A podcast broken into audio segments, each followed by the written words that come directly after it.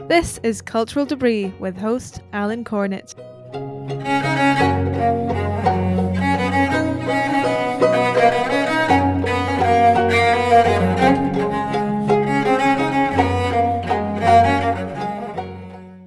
Happy Eastertide. We have entered into a bit of a dogwood winter here in the bluegrass, which I'm not complaining too much about since this time of year with the blooms of red buds and dogwoods is probably my favorite visual season. I just can't get enough of the cloud like dogwoods everywhere. Have you watched my videos at the Cultural Debris Patreon?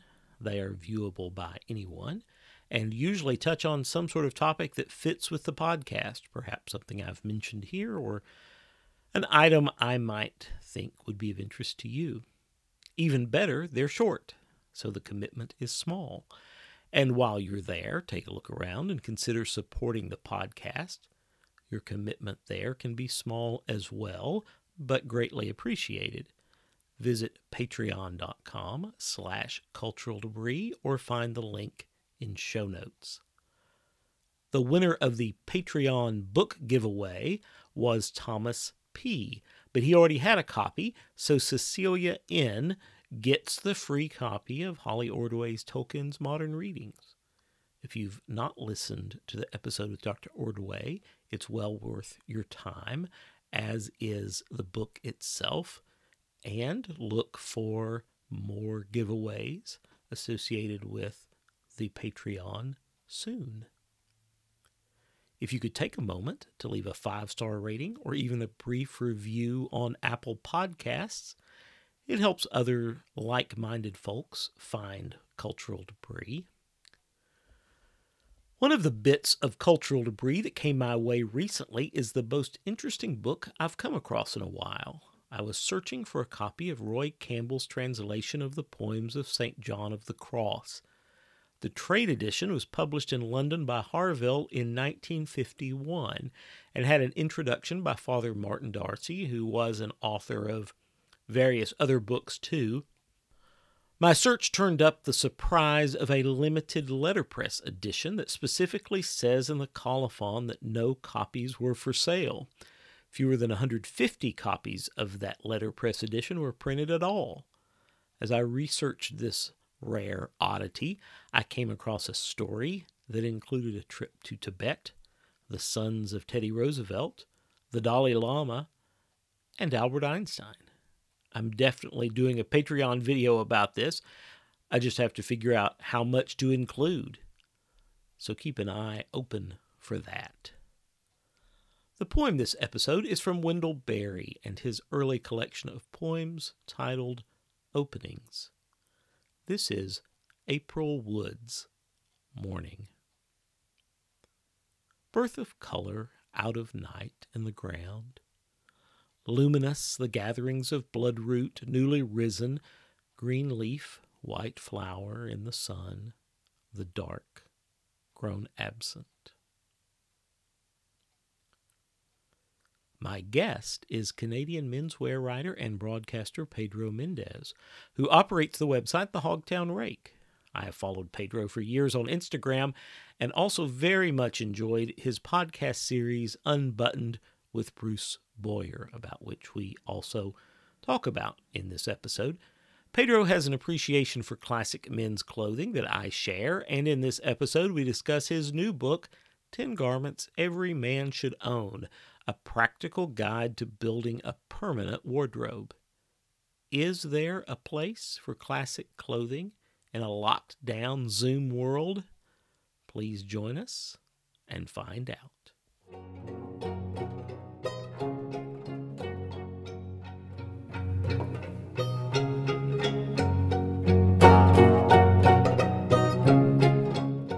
Pedro Mendez, welcome to Cultural Debris. Thank you, Alan. Great to be here.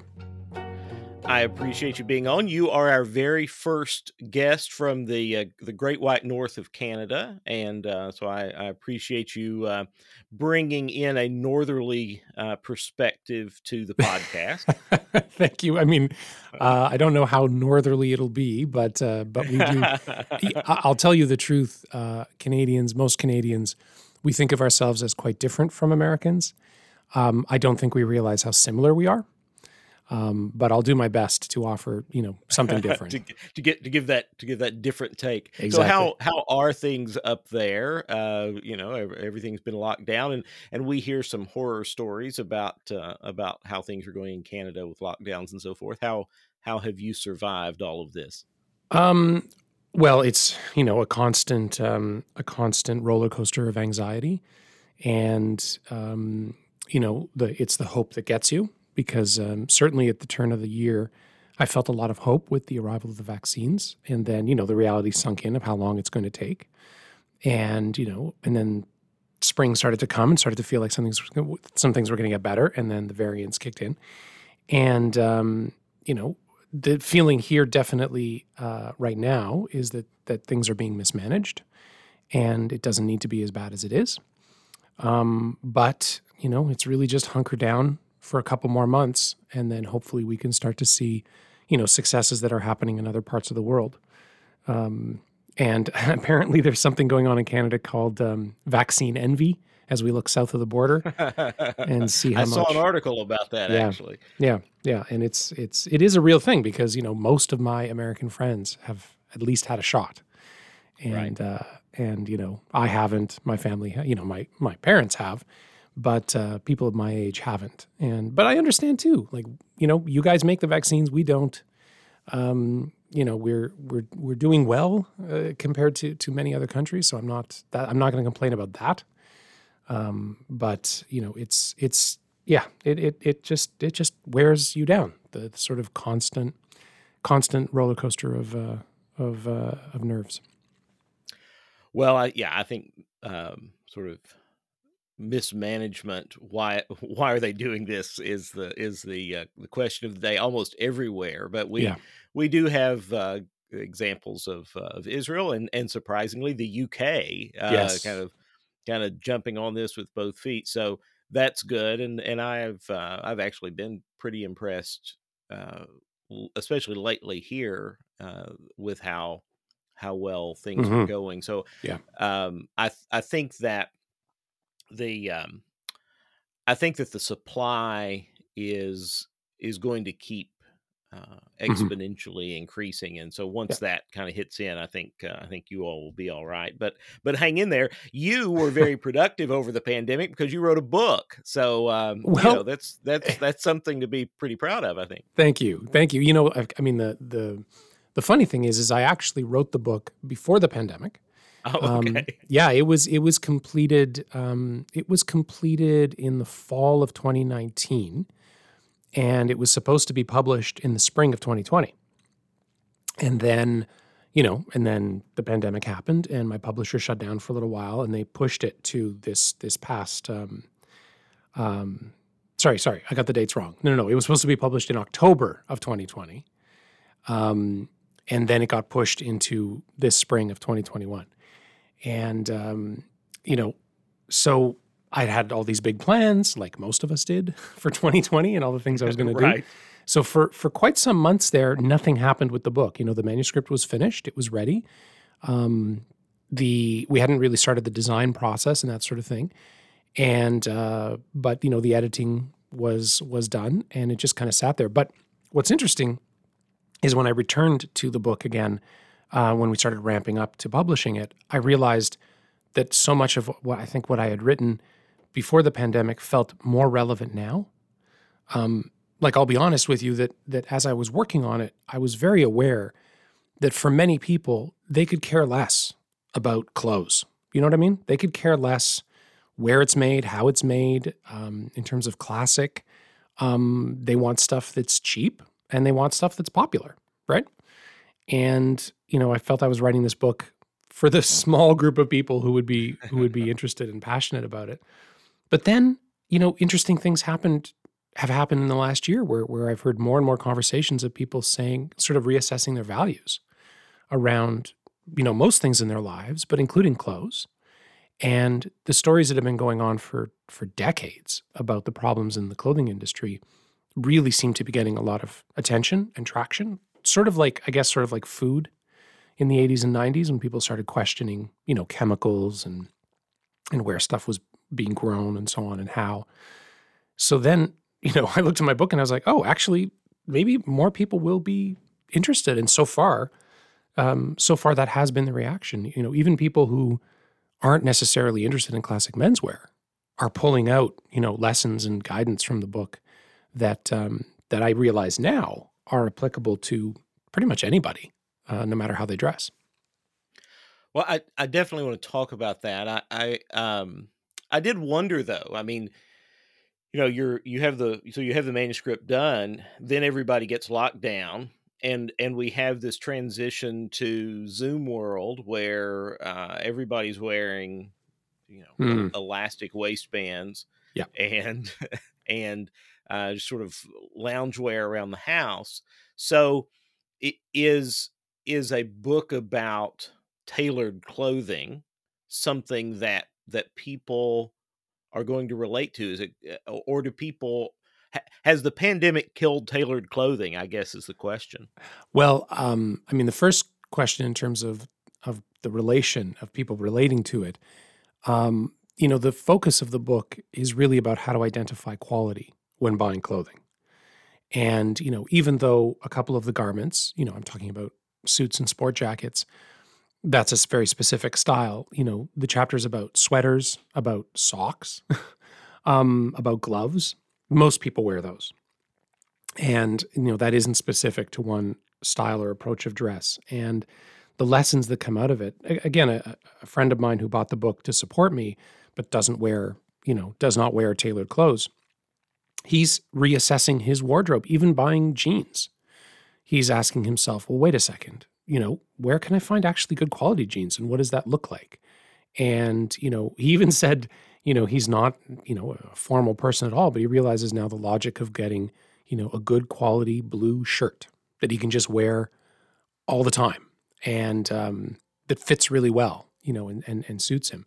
So that's kind of, I, I kind of feel like, um, to use one of Bruce Boyer's lines, it's, it's, uh, you know, it's a, a sheep in wolf's clothing uh, that it you know it looks like it's a book about tailored clothes, but actually it it isn't. Um, in terms of what's going to happen, you know, everyone's asking this question in terms of what's going to happen to clothes and especially tailored clothes. Um, I think it's going to be more of the same that we had before the pandemic. It's just accelerated.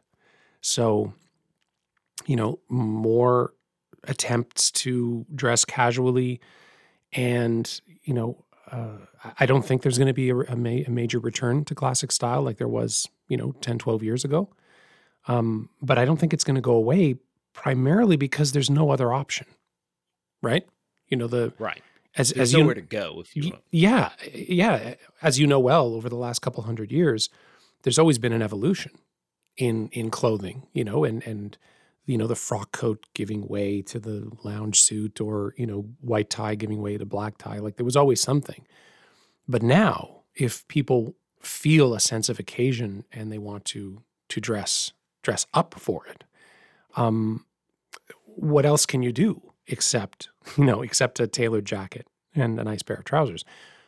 Now i'm not saying it has to be that way or and there can't be something else but um, that's why I feel that it, it is going to it is going to keep going for a little while because there's just nothing else there that's that's replacing it. No, I think that's right. Uh, people may wear things less, but there's always, I think, a need for, as you say, sort of occasion wear. There, there are times when e- even the most casual need to need to separate a special event or a special occasion uh, from just you know la- just complete loungewear. And of course, you know, as as we know, the, the, suit the suit that we know of as a as a very formal thing was really a, a lounge suit, right? Right. Um, but uh, we we've moved a lot further on loungewear than that, but uh, still. Eh, you you kind of need something there, and with with your concept here, and of course the the book is ten garments every man should own, and and uh, that that doesn't mean I discovered that you open your closet and there are only ten things hanging there, right. but um, but these are these are items you need, and maybe you just have one of them. Oh, But exactly. your argument is you need a good one. Exactly. Exactly. I, you know, you know, do I yeah, do I think that that everybody every man should be, you know, wearing suits every day? Well, of course not. Um it's not it's not the world we live in. But, you know, I think it is um kind of depressing to have a special event and to see people wearing exactly what they would wear, you know, when they go to the mall. It doesn't add to the specialness of the event. And we do it with everything else. You know, many people don't host a wedding um, in their backyard uh, as they would a barbecue with absolutely, you know, no effort put into decoration or to food or to music or whatever. We make those efforts. Why do we make them? To signify that it's a special event. And I know clothes is layered with much more, you know, meaning and and you know, political and historical power and so on and so forth. But um, you know, should you have then one good suit? Well, yes, you you should have, you know, one good suit that fits you well that you can wear when those special occasions come up, and then and then various levels of formality um, below that. I think kind of one of the the things that I've realized the stumbling block in North America, and this is true for I think Canada and the United States, is that there's this prevalent idea that either you dress extremely casually or extremely formally. Do you know what I mean? Like Right. it it's either pajamas or a tuxedo. And you know, it it's I hope what can start to happen an expansion of that because you know, it is what you see mostly in in Europe in Asia um which is that you can have clothing that is sharp and um, a little bit dressy, but very casual in another way, comfortable, softly structured, combined in a certain way. Like the North American approach to take the you know to take the edge off is to, to not wear a tie, you just you know what I mean. You look like you're wearing a suit without a tie because you still have a Right. you know you see politicians doing this all the time. You still have a white shirt. Oh, it's awful. Yes, and and the collar of the mm-hmm. shirt is just hanging open. Clearly, you, you know, it looks like you just took your tie off, and then you have a, a dark suit over top. Whereas, you know, understanding that there are ways to to soften everything, to soften the collar of the shirt, to to the, the silhouette of the jacket, the fabric of the jacket, you know, odd trousers, et cetera, et cetera. There's all these options that are expressed well in other parts of the world, and I think that's kind of one of the problems in North America that we don't have that middle wardrobe. Um, people can't really can't really picture it. It's, it's an it's. I've got to say this the the the the challenge of my book is I don't list any shops. I don't list any brands. So it's really just a beginning to building a wardrobe. Like you're going to have to go out there and do the work. And unfortunately, in most North American centers, I will acknowledge that's tough to do because um, you know what I mean? I can't just sort of say, yeah, go into this shop, everything in there is going to be great. Um, you're Right. going to have to do the work. Yeah, there's not the there's not the clothing infrastructure there was, you know, half a century ago, I guess, Right. where uh, any any town in the U.S. and I assume in Canada would have had a couple of good, solid men's shops that you could go to, and and you could rely on on people to give you some guidance. And I, I actually want to talk to you a little bit about about that idea Mhm. um, as we as we go along. But I think that that middle wardrobe you talk you're talking about, and, that you know day to day is kind of where I like to live myself because I don't have occasion to wear a tie and jacket every day. There would be no absolutely no point in me doing that. Um, Well, I'll, I'll, I'll, I'll challenge you on that. because, you know, many times during the winter, I have put on a tie and jacket when I'm going to spend all day at home. And the reason I do it is because they're beautiful. And, Sure. you know, they, they feel and look great. Now, you know, yes, if it's a day where I'm going to be walking the dog and, you know, you know, hooking up the rain barrels or something like that, no, I'm not going to do it. Hmm. But uh, if I'm going to be at my desk working for the day, remotely, obviously, um, then I have done it, and you know it feels great. I I will admit, I will admit, there was a point earlier on in the winter where I went to put on a tie, and I was like, wait a second, how do I tie this again? it took me re- because it had been a few months. You know what I mean? It had been a few months. you, lo- you lost the you lost the muscle the muscle memory, memory, exactly. But but I will say, you know, I, I will I will I will say that, you know, if like I have certainly found, you know, throughout the winter, that I have worn. I've actually worn a couple suits, not my formal suits. They're definitely my more casual suits, but um, yeah, I would say that the occasional moment of just the beauty of the thing and the pleasure of wearing it is why I've done it.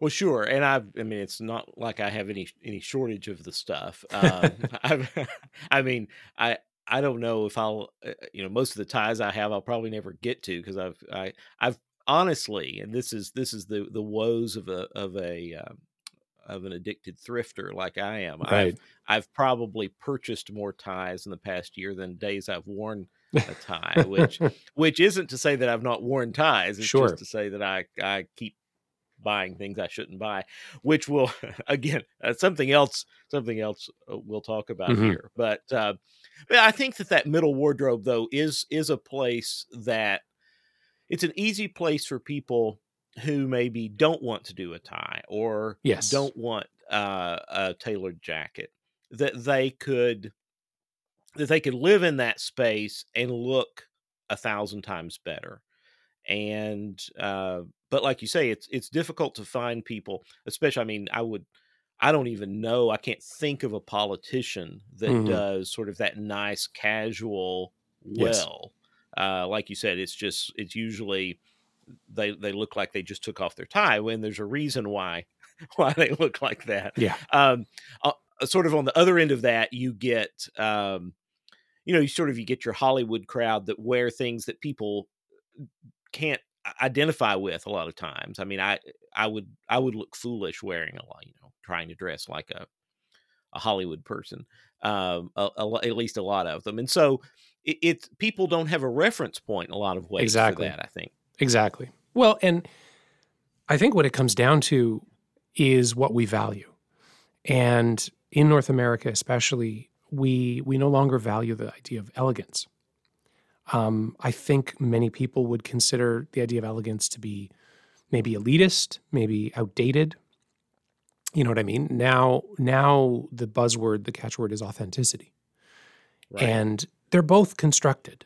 They're both ideas that we have created out of, you know, various, various things. And what I, you know, what I what I wish we could return to is not not the sense of elegance where it's lorded over people and it's used as a as a you know as a as an object of of power or to to entrench divisions but as an object as something of, of, of a way to bring beauty into life um you know and a celebration into life I, I think that's right. And and one of the ironic things about that, of course, is that we live in a time in which it is it is easier uh, for anyone who wants to to to achieve that level of of elegance Right. and to present themselves that way.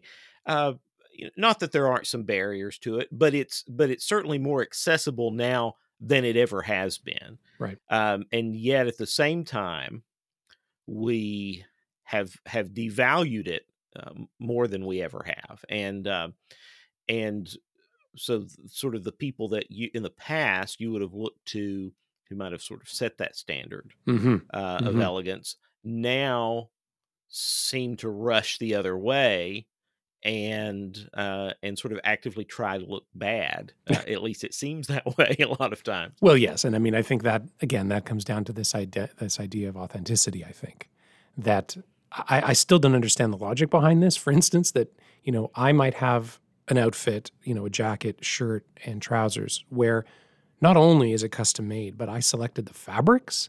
You know, I I played a role in the in the shape and silhouette and finishing, and yet somehow that's not as authentic as the person who goes to the mall and buys, you know, t-shirt and jeans off a peg that Right. that look because again and i understand it, it it relates to to this concept of egalitarianism that we're trying to promote and have been for 50 years and again i understand the historical background but um, i think it's a shame that we completely threw away in north america um, the other side of it that again you still see in other parts of the world a, some kind of a balance and i think it's interesting when you mentioned hollywood stars because what i you know there might be a couple who you know get dressed nicely for for an event or something but i i want to see what they look like in their day-to-day lives and chances are that that that approach you know the approach that you and I like to to style and to elegance. Just isn't there, um, because especially again, like in North America, there aren't those examples, and it's not easy. You know, I could count on on one hand the number of shops that I would send somebody to in the states to to buy clothes that I would consider to be elegant, right? Right. They are they are few and far between and seem to be closing mm-hmm. daily, mm-hmm. Um, or or declaring bankruptcy and, and yes. reshuffling their their focus. You you talked about you had an interesting uh, uh, an interesting uh, anecdote uh, in your book where you talk about uh, speaking to this gentleman who had been a clothes salesman back in the 50s and 60s. Yes. And talking about what what your average customer knew because we look at photos from from those days and everybody seems to look so much better than mm-hmm. they look mm-hmm. now just your just sort of your average joe yep. we might say yeah seemed to present himself in this sort of enviable way. You see, you know, all clothing forums where they'll show pictures of these people and why can't we look like that? Yeah. Um, and so we think, well, all of these people must have been clothing experts um, and I think that the that it's always a barrier for people today because they well, I don't know how to achieve that. I don't know. Yes.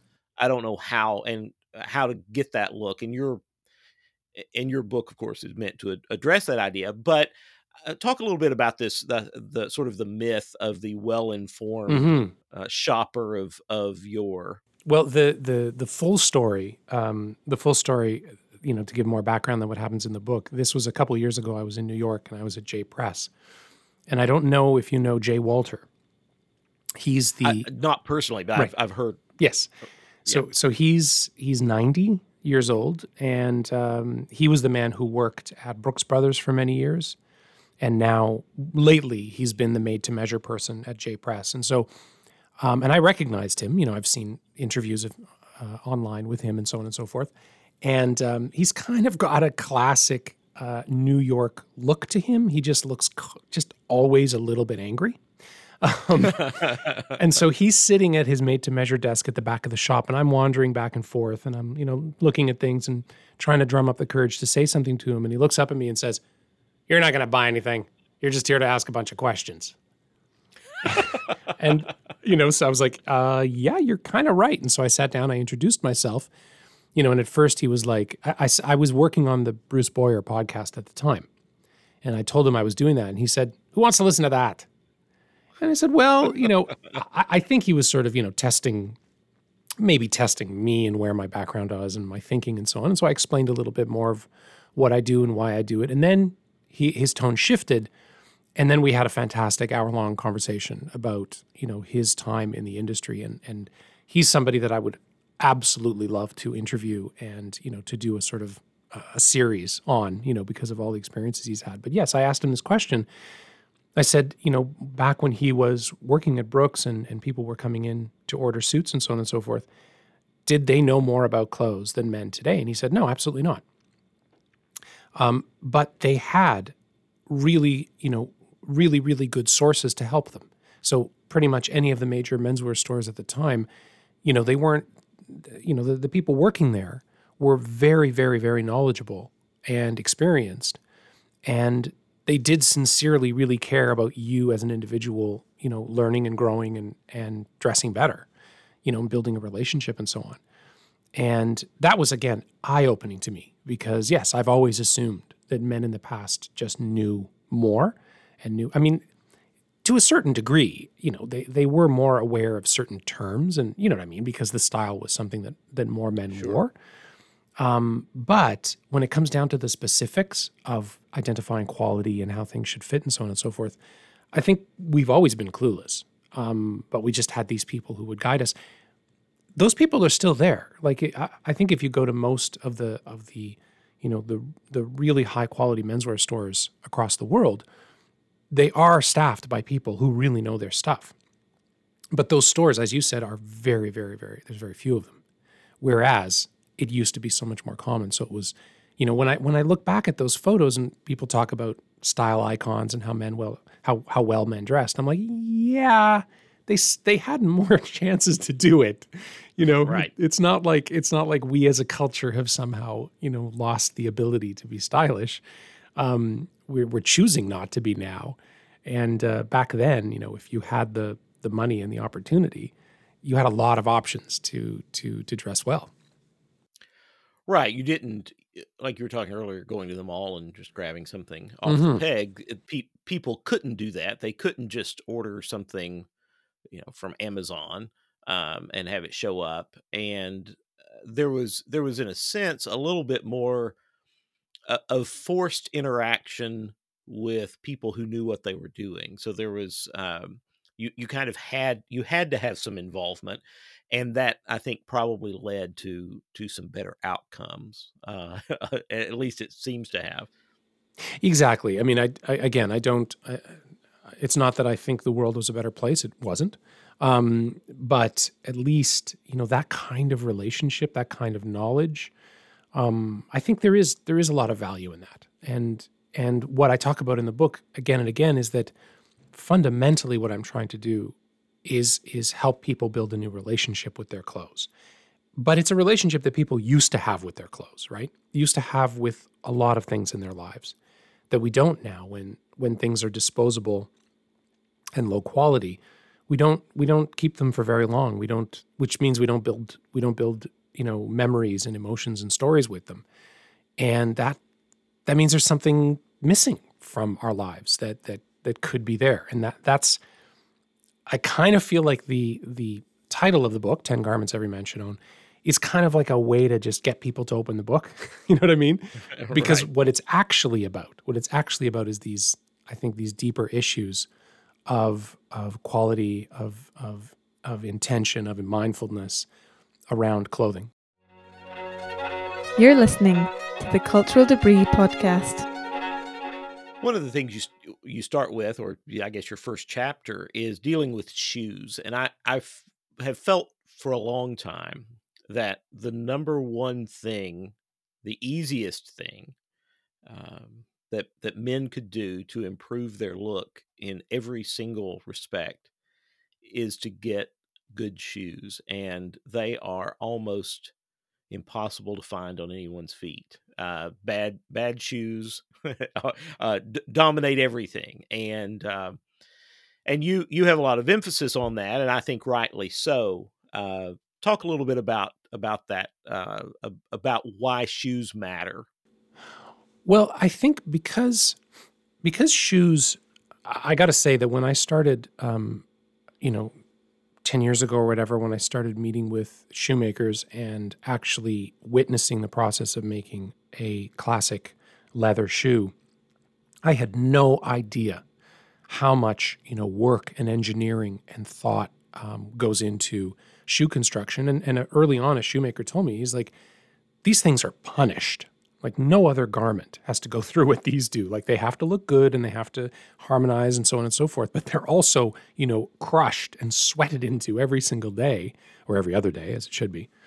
Um, so that part of it blew me away. But then the realization that, and you have to take care of them. And if you do, it's it becomes more like more than any other garment. Like most other garments, they get washed. Um, maybe you brush them you mend them occasionally, but the fact that a shoe also, you know, beyond all of that, you know, just needs regular maintenance. It needs moisturizing and polishing and brushing and and you know little repairs and and work done to the sole. It's it's kind of it's more like a car or something like that. You know what I mean? Where it's yeah. it's it's it's it's quite a, um, a functional object. And by doing that, like the reason I started the book is because the lessons that you get from it from from looking after your shoes apply to the rest of your wardrobe and in many ways apply to other things in your life in terms of you know doing having that that thought initially to get something that's actually really really good quality and fits you well and then to look after it for many many years and then to see it grow and change and evolve as you wear it for years and years and really become a part of you. Like even the way the leather molds to your foot um, like if you know you've i'm sure you've had this experience where you put on a pair of vintage shoes that belong to somebody else it feels really weird because right you you can kind of feel the other person's foot you know at first Um, not in a gross way. I just mean in sort of in Sure. In, in No, I know what you mean. You know, um, so that's why I put it there. But also, it's the biggest challenge because you know a good friend of mine who's not really into into clothes. You know, he asked me for advice on on a pair of getting a pair of good leather boots, and it has been a bit of a struggle to convince him of all. He's he's read my book. He's he sees the value, but he just can't see himself doing all this. And you know what I've told him is start small. Like there's other things in his life, whether it's you know camping or music or whatever, where he makes the effort. But I said start small. Like start with just shoe trees, and get shoe trees in your in your boots, and then you can get a little brush that you keep by the door. And then after the first few months, and you start to see the boots are looking a little bit a little bit worn, then we can start talking about just a moisturizer, and you know slowly ramp up. Like I, I you know I do think that for some people they think it has to be everything. You know what I mean? You have to go full in with everything I talk about in the book, and it's a lot. Like the maintenance chapter, which is probably the biggest chapter in the book. There's a lot in there, but I didn't. I certainly didn't one day immediately start doing all of this at once. It's it's a slow process of learning.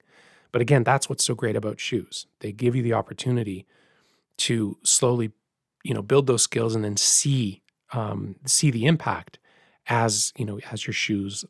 I'll tell you my um, my I started applying this uh, process to my wife's shoes, and at first she was kind of upset because she was like, "Hey, I was used to my shoes only lasting a little while and getting new shoes." And I kind of I kind of liked that. And now thanks to you, my shoes are lasting for years. But now she's gone to the other side and now she's like, "Oh, I I love these shoes. Like they are so well molded to my feet." And now they've, you know, they've gained a, a- a patina and a, and a richness to the leather. Now it's like, "Oh, okay, this is a different kind of enjoyment." You know what I mean? Not the enjoyment of something brand new, but the enjoyment of something that's aged really well.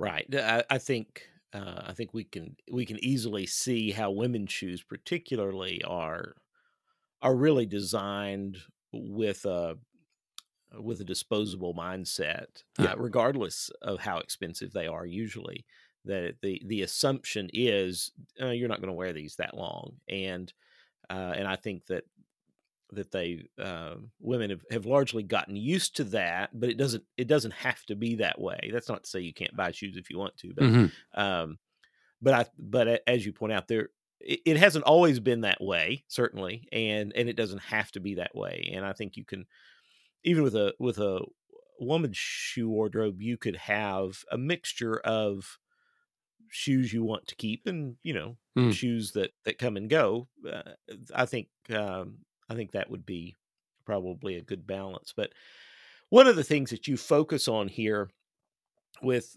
is kind of a I, I don't think you use this term, but kind of a capsule wardrobe mindset, maybe Mhm. a little bit.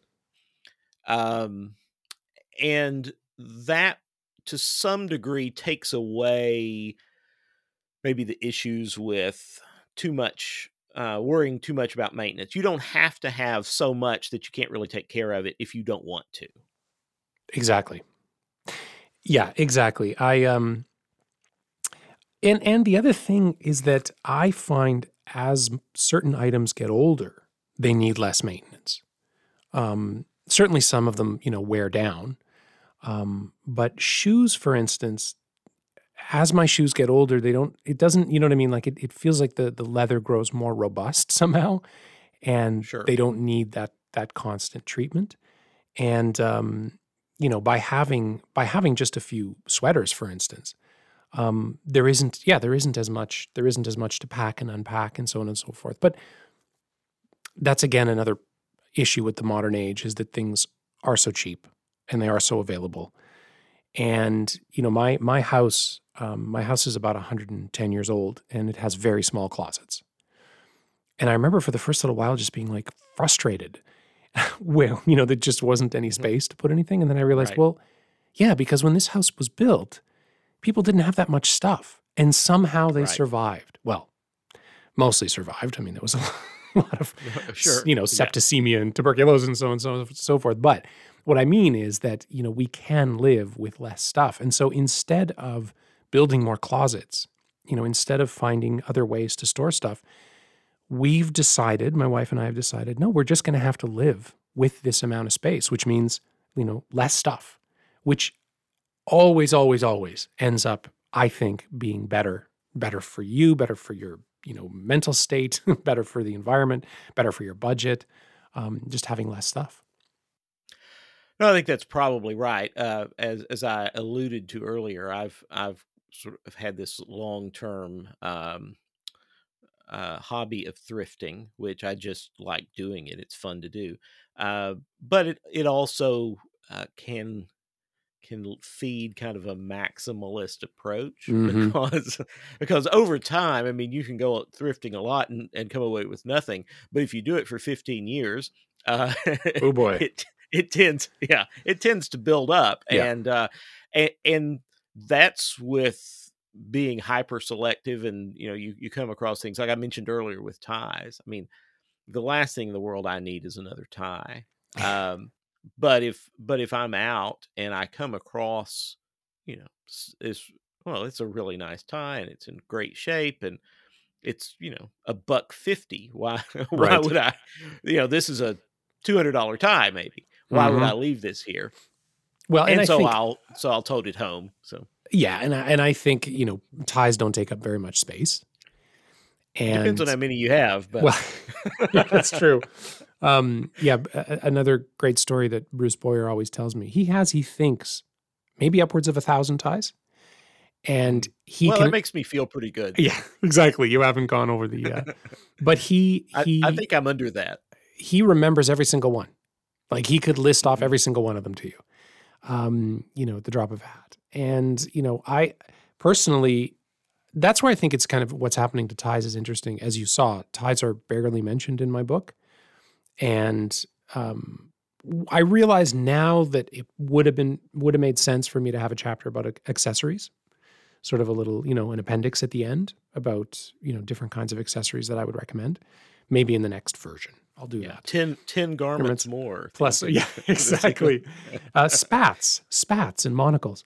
Um, right But the thing with ties is that you know people are again lamenting how ties are disappearing from our culture, and I actually have no problem with what's happening because the ties that are disappearing are ugly ties from right know- there are a lot of really bad ties out Oh yeah, and and business. I call them business ties or wedding ties.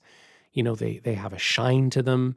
They have oh the sort of a satiny kind satiny of finish. oh yeah those are awful an enormous amount of structure, um, and you know colors that are usually quite bold and and garish. I don't think there's ever been a better time to buy ties, quality ties, than today. The tie makers that that are out there in the states, in Italy, in England, are making gorgeous, gorgeous ties. Oh, out of there are some beautiful, really nice, yeah. fabric. You know, that that's So why I think for the- turn them the- down a lot of times Yeah, exactly. So for the person who does love them, um, you know, it's it's wonderful. Like it's again, it's the best time. And and I guess I would rather have fewer men wearing beautiful ties than a lot of men wearing ugly ties. Even if it means, you know, the tie is sort of slipping slipping away, but then it becomes it becomes a different element instead of something that, you know, has to be worn. It's something that people are wearing that men are wearing to express, you know, color or joy or whatever. And I think that's wonderful. I will say this: you you did you do you do talk about ties in one aspect, which is how to tie them, or the, Ah, or the correct knot to use. And and I I have to tell people that that this is um, this is a, a certainly a, a sign of acceptability for your book because you you give the right advice in this. And I'm a I'm a big partisan of tie knots, Right. which is uh, that that the only tie knot you need, other than than being able to tie a bow tie, which you should be able to do, but for for the for the typical what we'll call a long tie, the only knot you need is a four in hand. Mhm. That that's really the only the only knot you should ever use. Yes, I completely agree. I, I think that when I started tying ties, um, like I was taught by my dad, and, and he taught me a half Windsor, which is what he had learned as a kid. And he probably learned it because at the time, you know, in the 50s, early 60s, ties were very, very, very thin. Mhm. So you needed a bit of a you needed some way to bulk up the knot, right? And you know, and then there's the whole misunderstanding of the Duke of Windsor and and the kind of knot, you know, that he, Right. he used the four in hand. He just had very heavily um, heavily interlined ties that made the knot look bigger. So again, it it speaks to the North American um, lack of understanding of formality and casualness. That you know, when I talk to people about casual ties, they're like, "What?" Like it just sounds like sounds like an oxymoron. I don't I'm- know what you're talking about. But I'm like, yeah, if you if you have a tie like an unlined tie with a, a you know a, like a wool challis, like a matte finish tie, maybe it's got an open weave and it just sort of floats on on your neck as opposed to being stiff and tight. That to me is a casual tie. That's a tie that suggests, yeah, I'm dressed, you know, I'm dressed up, but I'm not formal. Um, and and it for me it, it evokes sort of the history of the tie, which is just a beautiful piece of fabric tied at the neck, right? Um, that's what I would I would love to see. That's what I would love to see more of. And and so the knot, that always signifies it for me, is that when I see a double Windsor, um, now there's some there's again, it's not hard and fast, right? Like there are people who will do it and they'll do it and they'll do it well and they'll own it and and so on and so forth. But that's not usually what I see. What I usually see are people who are doing it because that's just what they think is done, right? Right.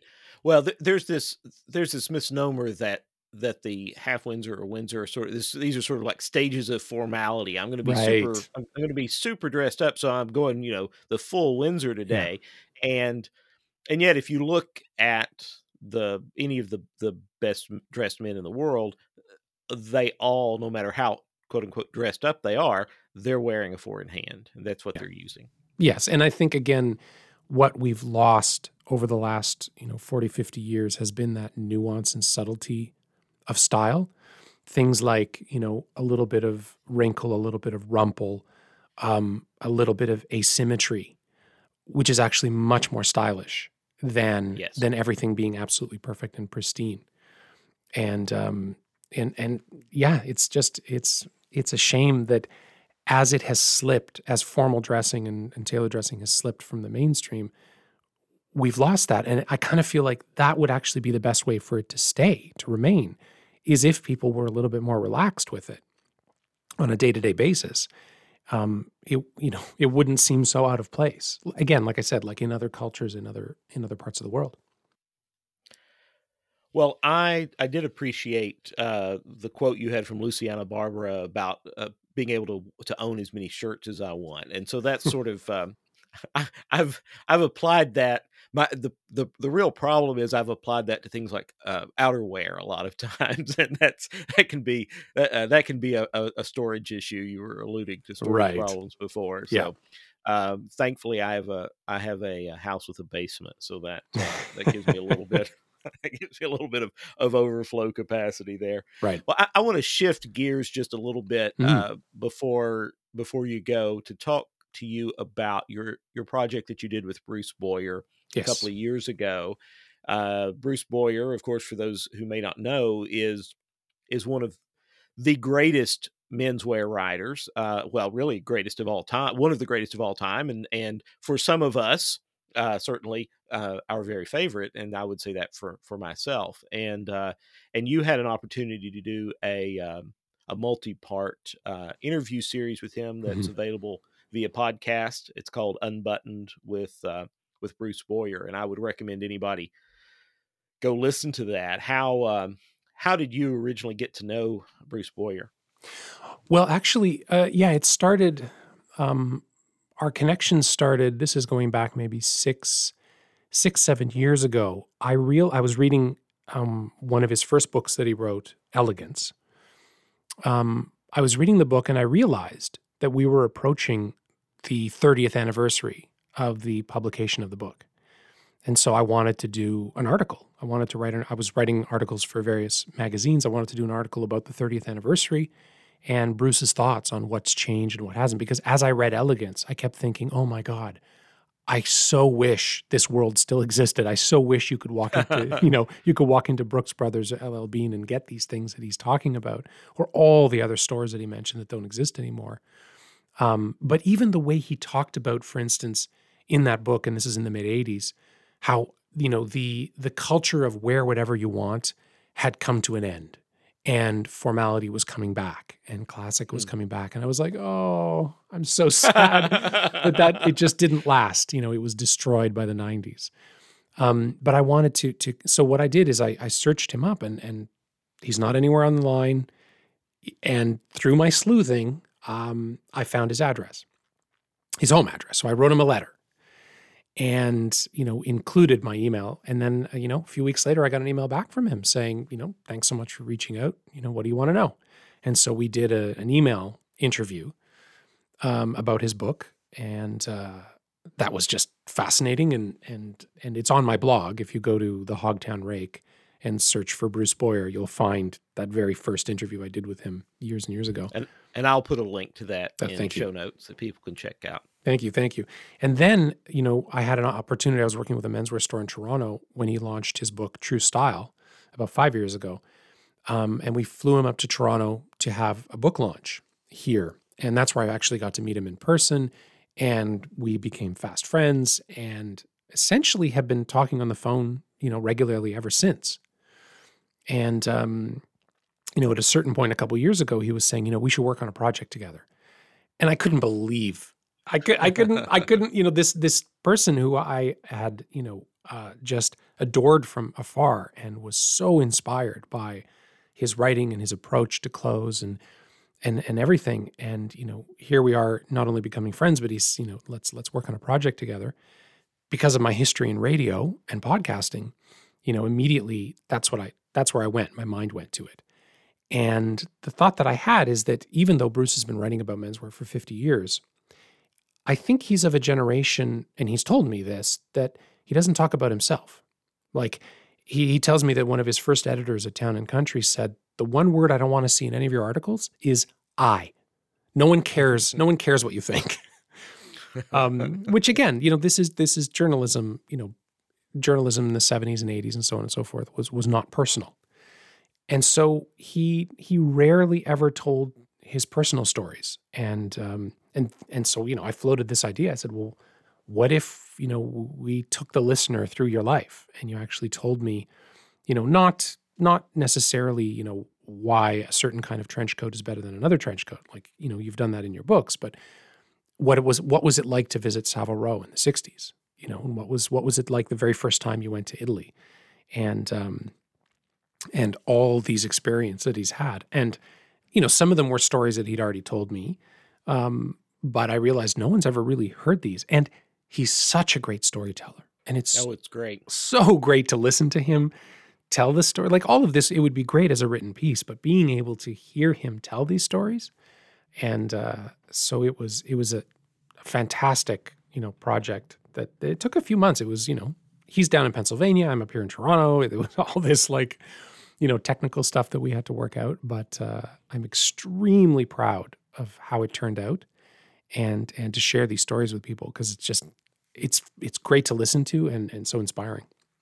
Well, the the only problem with it is that there aren't more episodes. But I would uh, I'll also link uh, link that for folks. But I it's really it's really great, and for people who who aren't familiar with Boyer, it's a very easy entry uh, into him and his his mindset. And the, episodes are you know what about thirty minutes or so. They're pretty Yep, twenty to you know, thirty. they're they're sort of listenable in a in an easy sitting or walking or working in the yard Yeah. or whatever whatever it is. I I'll I'll take this opportunity to tell my own Boyer story, but Yes, uh, please. not that I uh, not that I know Bruce Boyer. I uh, would love to meet him sometime, but uh, Bruce Boyer is the reason why I have any uh, real interest, or at least he's the one that sort of got me on the on the road to an interest in menswear.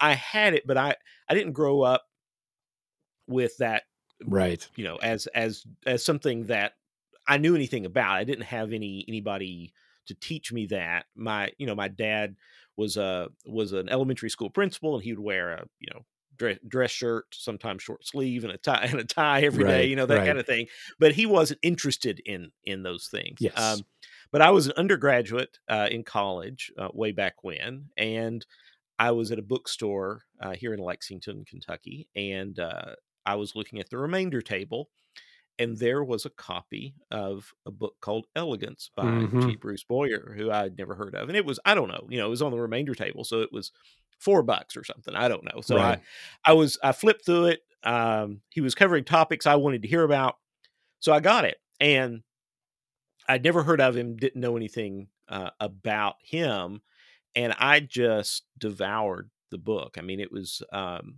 it it was just opening an, an literally an entire world to me that I um, that I didn't even imagine, you know, existed out there. And um, when I uh, the this was, I guess, I would have been a junior in in college then, and so the summer between my junior and senior year, um, I did a summer study abroad in England, and so I I packed elegance and took it with me nice. and I used it like a travel log Nice. going to the and I didn't have the money to um, you know to to buy um uh, uh, you know to go to Savile Row and get anything but you know the but I did I did go there immediately mhm. and uh you know I uh, Gieves and Hawkes I remember the first thing I, I walked into uh walked to Savile Row and Gieves and Hawkes was there and they were having a sale and I went in and I bought I think three ties and I still have those ties Yeah. uh,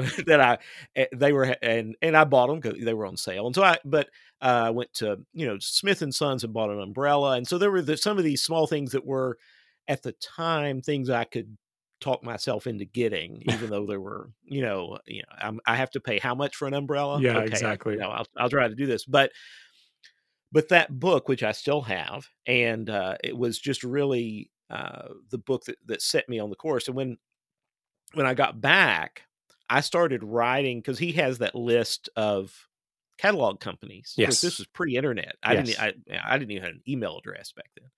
Um, he had this all these this list of companies of mail order companies, and so I just started writing letters to all these places and saying, "Hey, can you send me your catalog?" And you know, and so that's where I ordered my first Brooks Brothers shirts because there was no Brooks Brothers here, and uh, got my first button downs and so forth. And so, um, ever since then, Bruce Boyer has been sort of um, sort of the the guy I've turned to for Mhm. advice, and and um, you know, I think probably he looks more stylish now than ever from the photos I see. And if there's anybody that I could dress and look like, it would be it would be Bruce Boyer because he's just always impeccable. Exactly. I I I just uh, just was interviewed a couple days ago for for uh, a website, and you know was asked about you know my inspiration or or whatever, and it it always goes back to Bruce. I always when so when we um, when we met up in New York a couple years ago to record an episode of Unbuttoned because I happened to be there for for my job, and so I thought, well, let's let's get together and actually record in person. Um, I showed up. Bruce was wearing um, like a sort of a, a mid brown sport jacket, blue shirt, um, gray flannel trousers with with turn ups, and um, brown split toe derbies. As was I. Like, I, mean, I I had a different color tie and I had a different color socks, but without even thinking, because you know I had packed my clothes in advance for the trip and I didn't know what I was going to wear each day, and I I put this stuff on um, because it was kind of a cooler day in New York, and then I meet up. We were actually also wearing sort of floppy light brown, tan brown fedoras. it was. I, I think if somebody saw us, they would have been like, "Oh, look at that! Look at that family! Isn't that adorable?" um and and but yeah it was like yep i a hundred percent um you know it's and and the thing with bruce is that it's not it can sound like like a uniform for instance right? That it's you know this and this and this but it's it's a mentality. That's really what it comes Right, down to. Yes. and once you have you know the the the basic elements um, that all work with each other then when you put them together you know they look a certain way. And for me it's it's it's you know the the approach that bruce takes you know his eye for how he uses color um, that's the stuff that i find so inspiring. And you know i try to do it you know obviously in my own way but i'm not going to pretend that yeah i'm not influenced by other people and i don't see something and say yeah i'd, like to give that a try. Well, I, I would 100% tell people if if you want kind of a master class on on how to dress is just do, Google image search Bruce Boyer, Yeah. and look at Bruce Boyer photos. I mean, uh, sort of that uh, casual dress up that you were talking Mhm, about mhm. earlier is he's perfected that, and uh, he just uh, he always looks great and stylish, yet he always looks like he's completely comfortable. There's no stiffness about about it at all, and that's really that's really the goal Yeah. that you're trying to get to. That you feel as comfortable in that, and that you've chosen clothes that let you feel as comfortable in that as you would wearing a, a cardigan and uh, and you know something softer. Exactly. He he expresses something that I think is a, is a shame that it's been lost, which is really the American approach to style. Um, years ago, when again when I was working at that menswear store, Hugo Jacomet came over. Um, and for people who may not know, he is a French menswear writer who's written a number of books, and his um, his blog, The Parisian Gentleman, is um, you know quite popular. Anyway, so he was he was doing he was doing a, a book launch for his book, The Parisian Gentleman, and um, he was also launching. He had actually just launched The Italian Gentleman, and he was telling telling us all about about this. And he was joking that the publisher had said, "Well, your next one should be called The American Gentleman." And and Hugo said, "Is there even such a thing?" and you know he's being a little bit tongue in cheek, but at that a little bit. uh, but and at that moment I was like, this is such a shame because I I personally believe that a lot of that Italian nonchalance came from American Ivy League. That's you know? right. I think you're right about that. And and it's been lost. And it's it's a real shame that there this I mean it still exists in small pockets throughout the United States.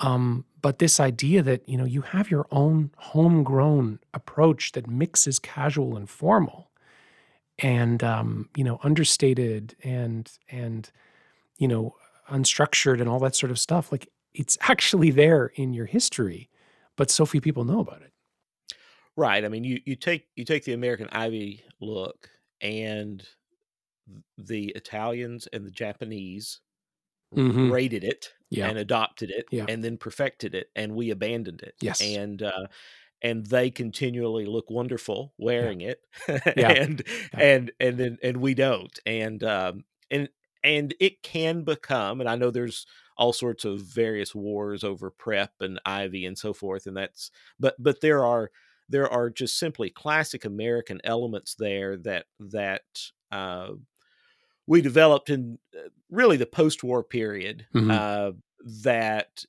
it's a shame that we've uh, that we've ever stepped away from, and and I'm I'm a bit of a sort of that that Ivy trad look is sort of what I tend to drift toward with a dash of Anglophilia thrown yes in. yes, but, uh, yes.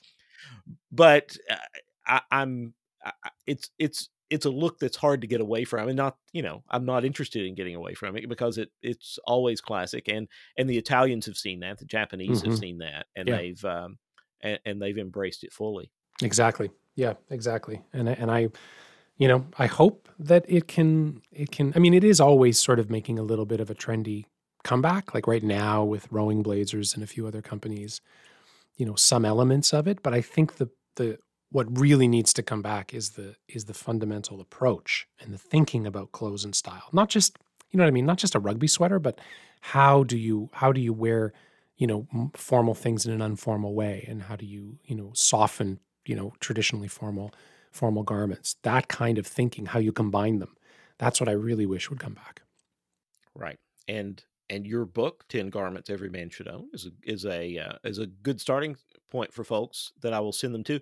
Is this? Uh, I know it's published in Canada. Is Mhm. it readily available in the U.S.? Oh yes, absolutely. Um, I can see that most of the major online sellers and booksellers have it, and it is available to order. And in fact, I've I've seen people ordering it all over the world. So Oh, very good. yeah, even though even though it is only technically published here, uh, thanks to certain you know online distributors, uh, it can be purchased pretty much anywhere.